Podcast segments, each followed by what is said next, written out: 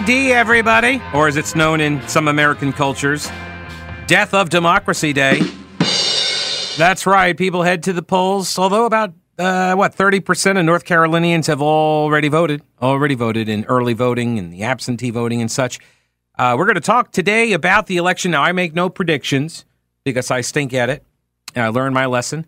I'm not going to make predictions on who's going to win races or anything, but I can give you information and tell you what other people are looking at and trend lines and races to watch and that sort of thing. We're going to go over the red mirage, the blue surge, the red shift. All of these things are things you should be aware of before you start screaming about um, the elections being stolen. I'm going to tell you what to look out for in North Carolina specifically. We're going to talk a little bit also about the uh, the DOJ with the election observers.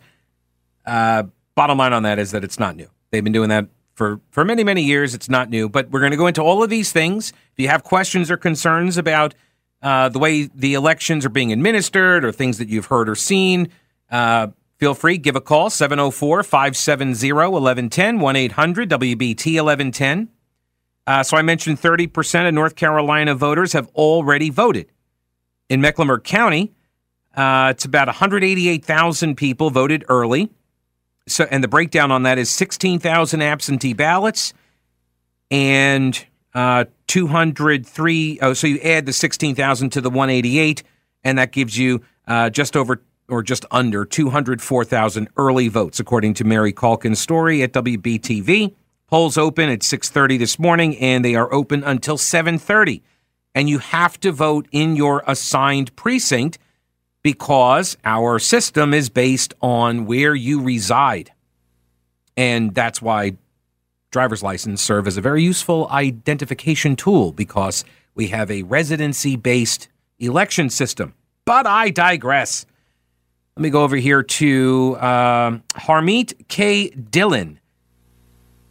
She is the founder of Dhillon Law and and uh, uh, the Liberty Center as well. She is a Republican lawyer and yeah, libertycenter.org. She's out of San Francisco. She says this election cycle, G- the GOP has recruited and trained over 80,000 poll watchers, poll workers. We have engaged over a million volunteers, conducted 5,200 leadership trainings to prepare for election day operations. They have filed nearly 80 lawsuits, retained dozens of litigators, trained hundreds more. The effort started last year uh, once a long running consent decree dating back to the early 80s, barring Republicans from engaging in election day efforts. That, that consent decree expired. The judge literally expired, and the next judge refused the Democrats' efforts to extend it. She said, My firm alone is active in multi states. Others are too, though. Now you can sit around crying or get out and vote and bring neighbors to polls, get involved, run for office, participate, and be the change you want. Sitting on Twitter and complaining does nothing. People are making huge sacrifices to run for office. Let's win and get our country back. And then they have a uh, a website here, protectthevote.com.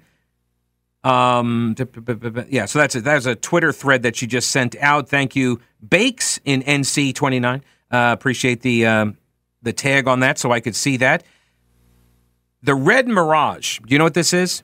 This is where people think that the Republicans have won, and then all of a sudden a bunch of blue ballots come in and Republicans lose. So they call that the Red Mirage. That is a term used by GOP operatives, not Democrats, according to Jeff Blehar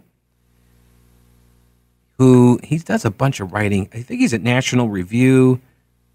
Uh, yeah, he, he's the co-host of Political Beats at National Review, and um, he's a lawyer as well. And he says, "I have no idea." Well, all right, so he's quoting a story here. Early election night results might not indicate final tallies, and why that's okay. This was an ABC News story that he's quoting, and you know, there's there's a lot of you heard the uh, White House press secretary Jean Pierre, Karine Jean Pierre. Uh, she said, uh, you know, it may take days before we know, and people are like, oh, they're already starting to steal it. All right, hang on a second. That is the case in some races that get that get very close. Remember, just what the last election cycle we had the uh, the race for North Carolina Supreme Court Chief Justice, and Paul Newby beat Cheri Beasley by 401 votes. And that took a long time for them to count all of the ballots, to count all the votes. Why is that? Well, they keep accepting absentee ballots, so like military overseas ballots and such. They, they keep counting these ballots in North Carolina if they have a postmark on election day. So you can still, you know, mail your ballot in. Now there is an effort underway to try to change that to make it three days prior. And it used to be before election day. The the, the deadline used to be before election day. But over the years that got changed and they put it at election day. And so there are some absentee ballots that do come in after election day. And they have a postmark of election day or the day before or something, which means that they did get dropped in the mail prior to election day. Those votes should count. I think everybody would agree with that, right? Those votes should count.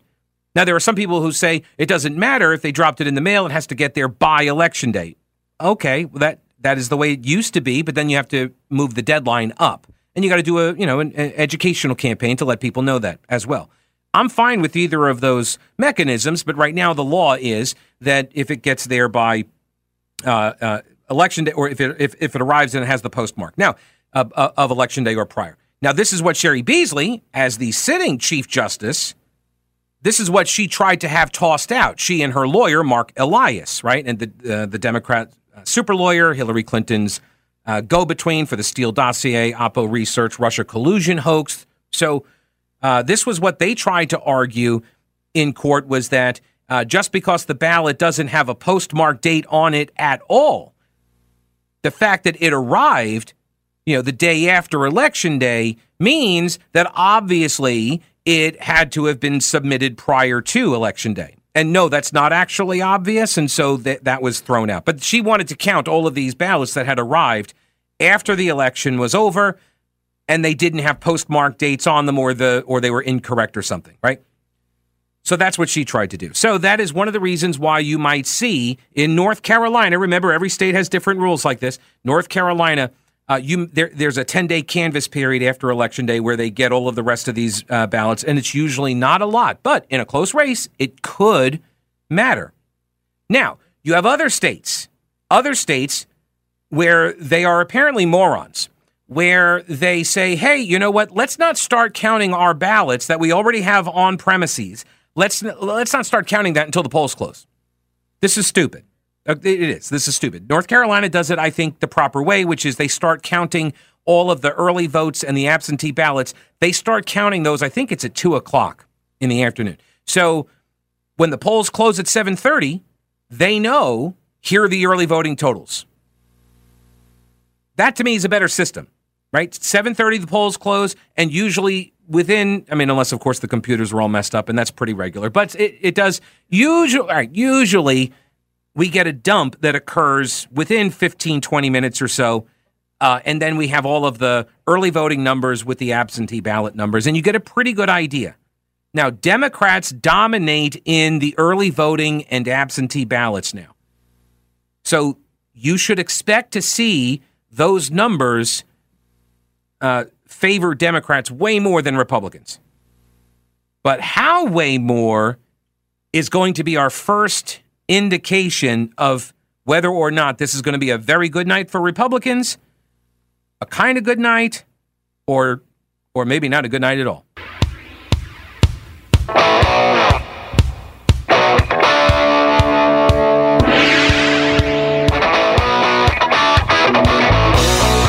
Talk 1110 and 99.3 WBT. Andrew Dunn, he writes for, uh, he has his own Substack. It's called Longleaf Politics. Uh, highly recommended. I used to work over, he used to work in newspapers and he used to uh, be the lieutenant governor. Uh, Dan Forest used to be his comms guy.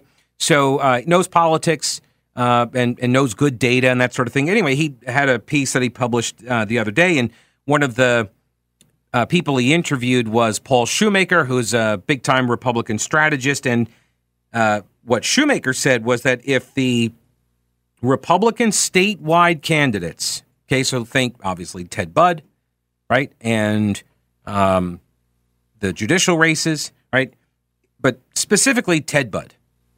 If you see Ted Budd losing to Cheri Beasley when they close the polls, and then they make the announcement here are the early vote totals and the absentee ballot totals, and they put them all out there on the website. And you hear that Ted Budd is within about 100,000 votes of Cheri Beasley. Democrats are going to get blown out. That is that's what Shumaker says.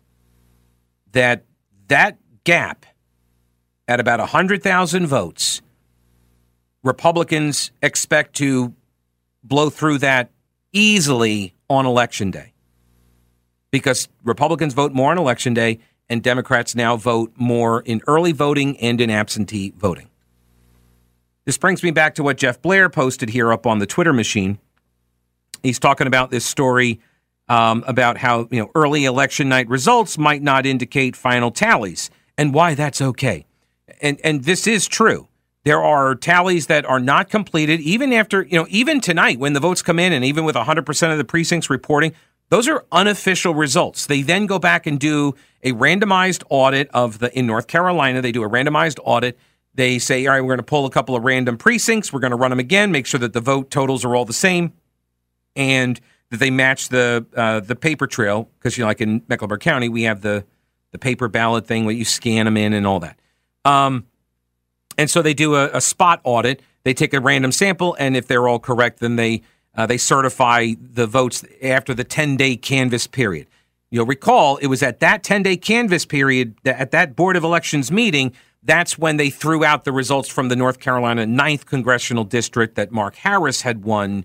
That was at that meeting, right? Okay. So this is called the red mirage. It is a very real phenomenon, but it is born of specific circumstances. And beware that it will show up in Michigan and Pennsylvania for sure tonight. Okay? Michigan and Pennsylvania. And who do you want to blame for this? The GOP legislatures. Okay? They're, they're the ones that have allowed this to persist. Boiled down, we now see sharp divides in early voting, which favors Democrats, and day of voting, where Republicans own it in virtually all states. But Michigan and Pennsylvania, which both have tight statewide races and heavy early voting, do not start counting early voting numbers until after the polls close. So, what happens? This is the red mirage. It's basically North Carolina in reverse, right? Here, we see all of the Democrat early vote numbers get posted first, and then the Republicans come along and chip away, chip away, chip away, chip away, and then surpass. In these states like Michigan and Pennsylvania, where they don't count the early votes until after the polls close, well, now you're counting day of voting. And as you're counting the day of voting, you see a lot of red, red, red, a lot of Republican, right?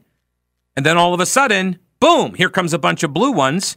Those were the early vote totals that just dropped and those were all hanging out, waiting to be counted all at once, and it looks like a massive spike in in uh, in Democrat votes because it is because the Democrats own the early voting periods.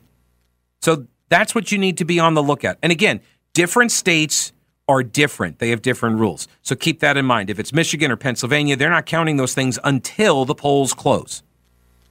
That's why you see the spike. Now, there's another thing that happens. They call it the blue surge right? So I've covered the red shift, the red mirage. The next up is the blue surge, right? This is where you see a lot of the uh, the Republican gains. They they come in, they come in, they come in, they chip away, chip away. In North Carolina, again, I'm talking North Carolina. They chip away, they they they move into the lead, and then all of a sudden you see a bunch of Democrat votes get dropped in later, like the McCrorey Y. That's the Oh, come on. I kid the McCrorey YMCA. Just for years, it was always this.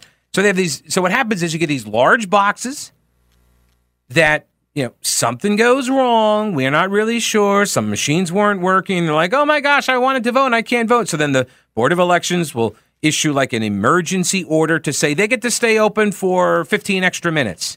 This happens every election, by the way. It happens in different places all over the place. It does not automatically necessarily prove fraud, by the way. It just means you know somebody couldn't get the PBE thing working, the little cartridges or whatever on the voting machines. They couldn't get that loaded correctly, or Uh, the machines went down, which is apparently what happened in Maricopa County again today. Again. Jeff Blehar says the GOP run legislatures of both states and uh, so Michigan, Pennsylvania, Wisconsin, and Arizona. These are all GOP run legislatures. They all had ample opportunity to move to a model of vote counting that Florida adopted after 2000. You ever notice how Florida is able to do its elections so quickly and cleanly now? After the 2000 debacle, right, with the hanging chads and all of that stuff, now Florida has its act together. Other states should emulate what Florida has done. Right? They're already well into tabulation. All the early results are going to be posted up by 8:30. Right? North Carolina does the same thing. But the, these other states, they did not, even though these are now swing states, right? These are battleground states, and they're they got tight races going on. So the vote pattern tonight is going to look a lot like 2020. The day of votes, mostly from rural and suburban areas, those come in first. Big GOP early numbers.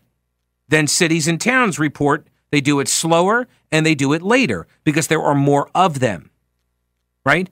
Look, I this was the case. I remember the first election I ever worked. It was for the Charlotte Observer. Well, I think it was the yeah, I think it was the York Observer, which was their satellite uh, paper down in York County. And I would literally get the numbers. They post the numbers in a courthouse. I think it was in Chester County, and I would get the numbers and I would run outside to the payphone and I would call the the Observer newsroom and I would relay the numbers so they could get the the uh, the number count for the county race.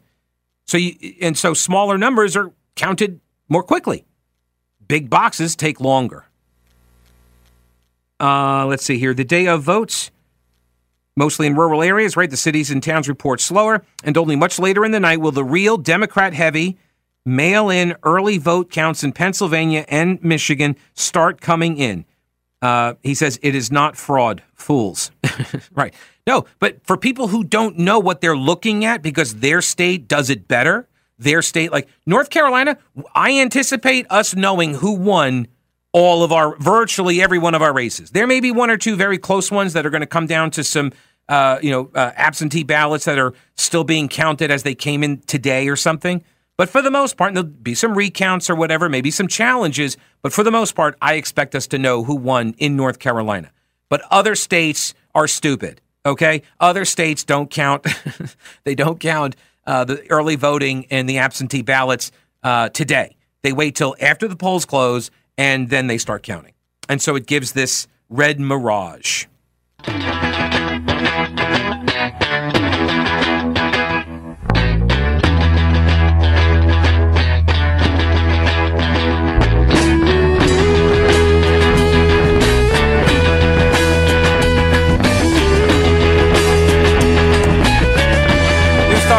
99.3 WBT. Another reminder on this ED.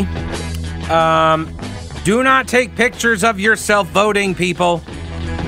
Illegal in North Carolina. It is illegal to take photographs or videos um, of the voted ballots. So just wait till you get out, get your sticker, then virtue signal to everybody about your moral superiority and how you care more than they do. right? So just wait till after you vote. Don't take pictures in the in the voting booth, okay? Even if yes, even if you bring your your kid in there and it's so adorable, do not take the picture of the ballot, okay? Alrighty, what else do we got? Uh, what else to look for? Hang on, I got so many different things here. Uh, the, oh, I mentioned Andrew Dunn from uh, longleafpolitics.com and uh, or longleafpolitics.substack.com. He's writing on the Substack. This race is no longer close. What race is he talking about? U.S. Senate. He says U.S. Representative Ted Budd, the Republican nominee for the U.S. Senate, has a lead in virtually every single poll conducted over the last six weeks, and that lead is growing. In Senate races, here's another kind of rule of thumb to keep in mind in North Carolina you can generally add one or two points to the Republican candidate from whatever the polls show. All right. So whatever whatever poll you're looking at or whatever, just for the Senate race, just add one or two points. to the Republican candidate because that's usually how it turns out. And then he gives a whole bunch of uh, citations about that as well. North Carolina is, uh, what are we? I had it written down here. I think it's an R3. I think we are R plus three in this state, which means how, which, all right, so however many votes the president gets, a plus three would be 3% more than that for the other races. We are, so our electorate being an R plus three means we vote more Republican than we do, or eh, more Republican for our state and local races than we do for the presidential races. All right. So Trump wins the state by like 1%. You should expect to see state candidates win by larger percentages. Not always. Candidates matter, as I always say, but we are we are a, a center right we are a more conservative state than we vote presidentially, which is that's kind of weird. It is because for a long time, North Carolina used to be all registered Democrat, and we would vote for Republican presidents. But all the state government was always Democrat. I mean, there were reasons for that, right? They had the patronage system, they had the spoils system, they had nepotism, right? They had all of these ways that they would, you know, they had enforcement mechanisms where uh, you know they'd walk around the office at state government and local government uh, employment centers, and they would you know pass the hat for all these employees, and you had to donate money to the Democrat office holder. And if you didn't, then you probably didn't have a job very long.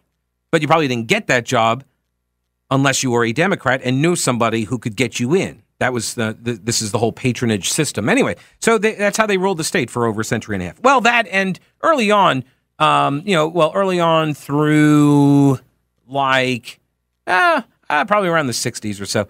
Uh, also, the murdering of, of black people as well. They did that, and and, and you know the the, the coup d'état that was uh, that was undertaken in Wilmington, which, by the way, Wilmington is sort of ground zero now for a big fight in the state senate.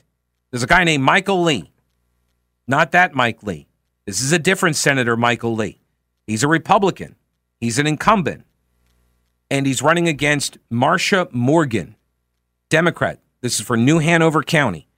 And it is a, I believe it was a D plus zero race. I got three different charts here. I'm trying. See, I don't have the fancy screens like they have on TV where I can just like swipe, swipe, swipe and get to the right and get to the thing that that shows it all and breaks it all down for you. I've got just print test. Now I've lost it. Now I can't.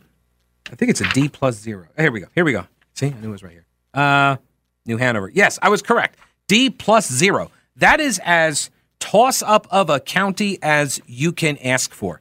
Michael Lee. Mike Lee. That is Senate District 7, D plus zero. And there's another true toss up, and that is uh, right now Tom McInnis. He's the incumbent Republican. He's being challenged by Frank McNeill and that is Cumberland County and Moore County. That is also a D plus zero Senate race. Basically, you've got uh, 19, I think it was uh, 19, 19 plus 9 is uh, what? 28, yeah. 28 seats are going to dictate whether the Republicans get a supermajority in the state legislature. There are 19 toss up and lean Democratic districts in the House, and there are nine in the Senate. These are either toss up or lean Democrat. And Republicans would need to flip or win, I should say, 14 of the 19 toss ups and lean Democrats. And Andy Jackson, I believe this is Andy Jackson from Civitas Center at the John Locke Foundation. Yeah, and he breaks these all down. He's got them all listed out. And I mean, some of these, like for example, um, he's got two in Mecklenburg County, three, sorry, in Mecklenburg County. Um, District 98, that is currently held by John Bradford the third. He's a Republican. District 98 being challenged by Christy Clark. That is an R plus one. R plus one. So leans Republican, but it's tight and it's going to depend on turnout. Republicans need to run up the score in urban areas. They need to just they they need to get as many votes out as they can. They need to run the score up in the in the, yes in the rural rural areas as well, of course. But they need to run up the score in the urban areas. Republicans think that turning out to vote is irrelevant because they only get to vote for like one office on the ballot or something in places like Mecklenburg County. I know that's me. There's only I have very limited options. In fact, I don't even get to vote in city elections because I'm in the unincorporated area. So I get county commission, some state races, judicial races, and those are all Democrats. And no, you're not getting my vote if you're a Democrat judge running unopposed. And uh, and stop asking me, stupid machine. I'm not filling in. I'm not giving them my vote. But they need so Republicans need to get turnout up in these districts because it helps the statewide and it helps the the larger uh, the higher races, I should say. Then there's District 104. This is the most Democrat leaning of the three in Mecklenburg that are uh, sort of toss up or lean Democrat. That's a D plus four. But remember, we are an R plus three state. So you add that in, and you could see some movement back towards the center. And it, that's going to be, that's unlikely. That's unlikely, but the prognosticators say it's it's grabbable. They might be able to beat Brandon Lofton, the Democrat incumbent. The true toss up and the one that will uh, could very well determine who wins the supermajority, whether Republicans are able to pull it out, it's going to be District 103 in Mecklenburg County. Bill Brawley, former state representative, running again for this seat against Laura Budd, no relation to Ted. Bill Brawley, Laura Budd, that is a D plus two district. These are the big races. i have got a couple others that I'm going to be watching. But these are the big races. There are, at the Senate side, there are like four or five that everybody is watching, and that's going to determine uh, who controls the General Assembly. Keep in mind, there are two magic numbers here three and two. Three House seats, two Senate seats, three and two. That's what Republicans need to flip while holding all of their current seats. They need to flip three House seats, two Senate seats. They get a supermajority, and then Roy Cooper becomes a lame duck, unable to stop anything. Polls close at 7:30.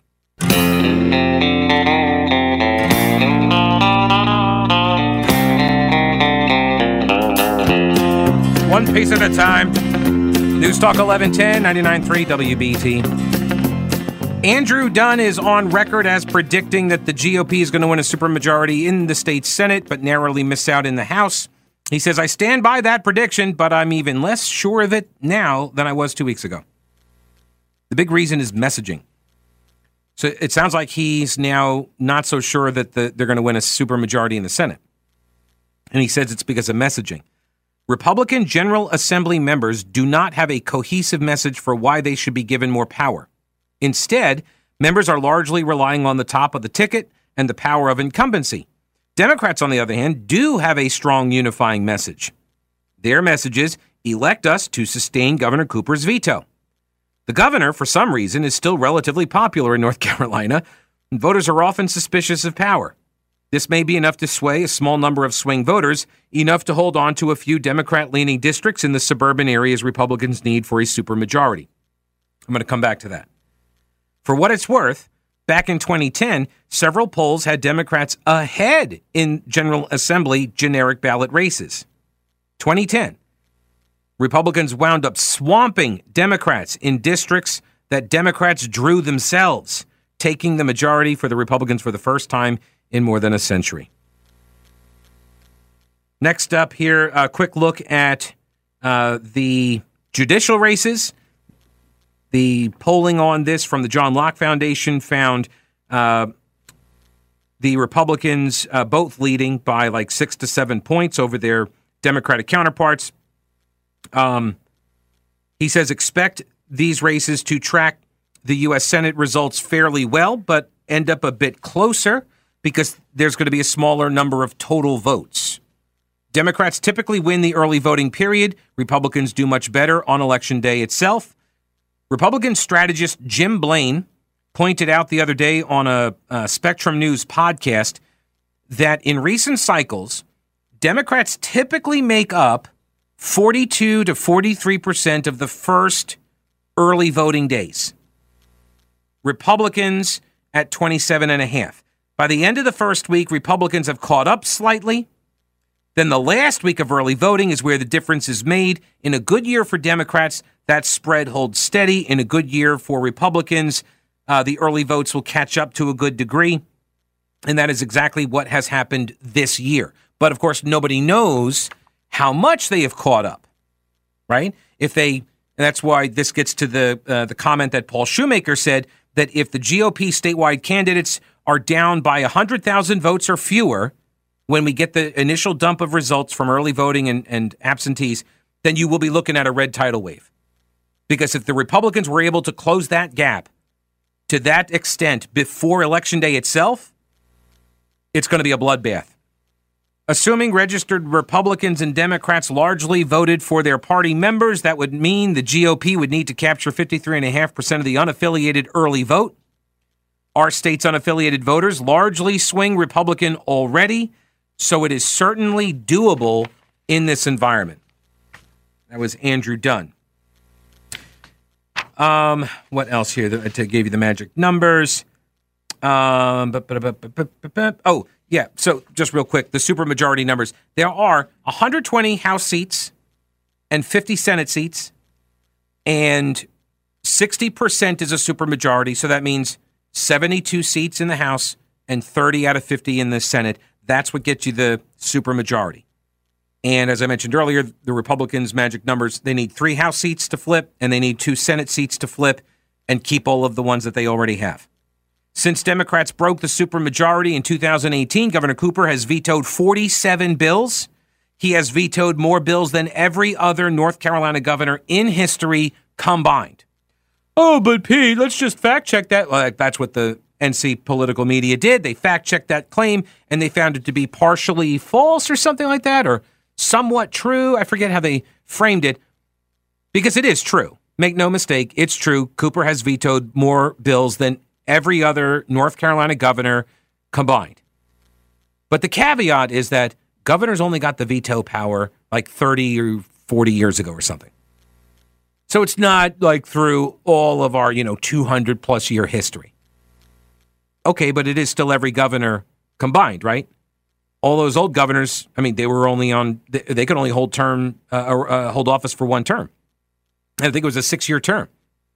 That was it. So but we're counting them in this too, even though they only served for six years. Do we need another asterisk? Right? We need to have an asterisk and then one of the little crosses or something. We need to have all of these caveats to let you know the full context that Cooper hasn't been vetoing all of these bills at a historic pace, when in fact he has been vetoing bills at a historic pace. Okay. Um, do, do, this is the only way, though, that Democrats can force negotiation with the GOP controlled legislature. And I understand the argument. I was on this morning with uh, Good Morning on BT with Bo and Beth, and Beth asked me this very question about the divided government question.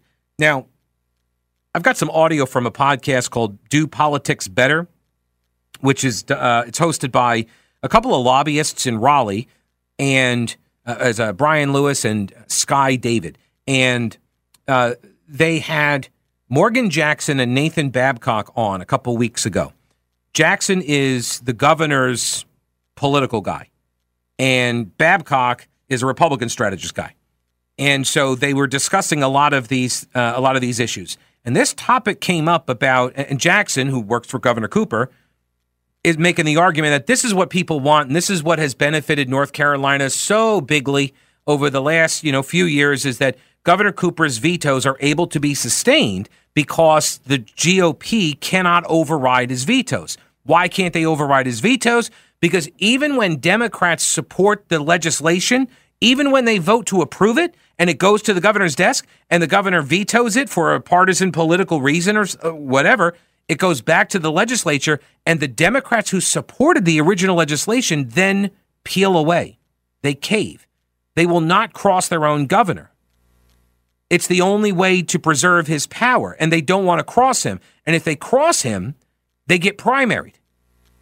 And now, one of the races that I'm going to be watching tonight is a race uh, between, uh, what's her name here? Val Applewhite and I'm drawing a blank, Wesley Meredith.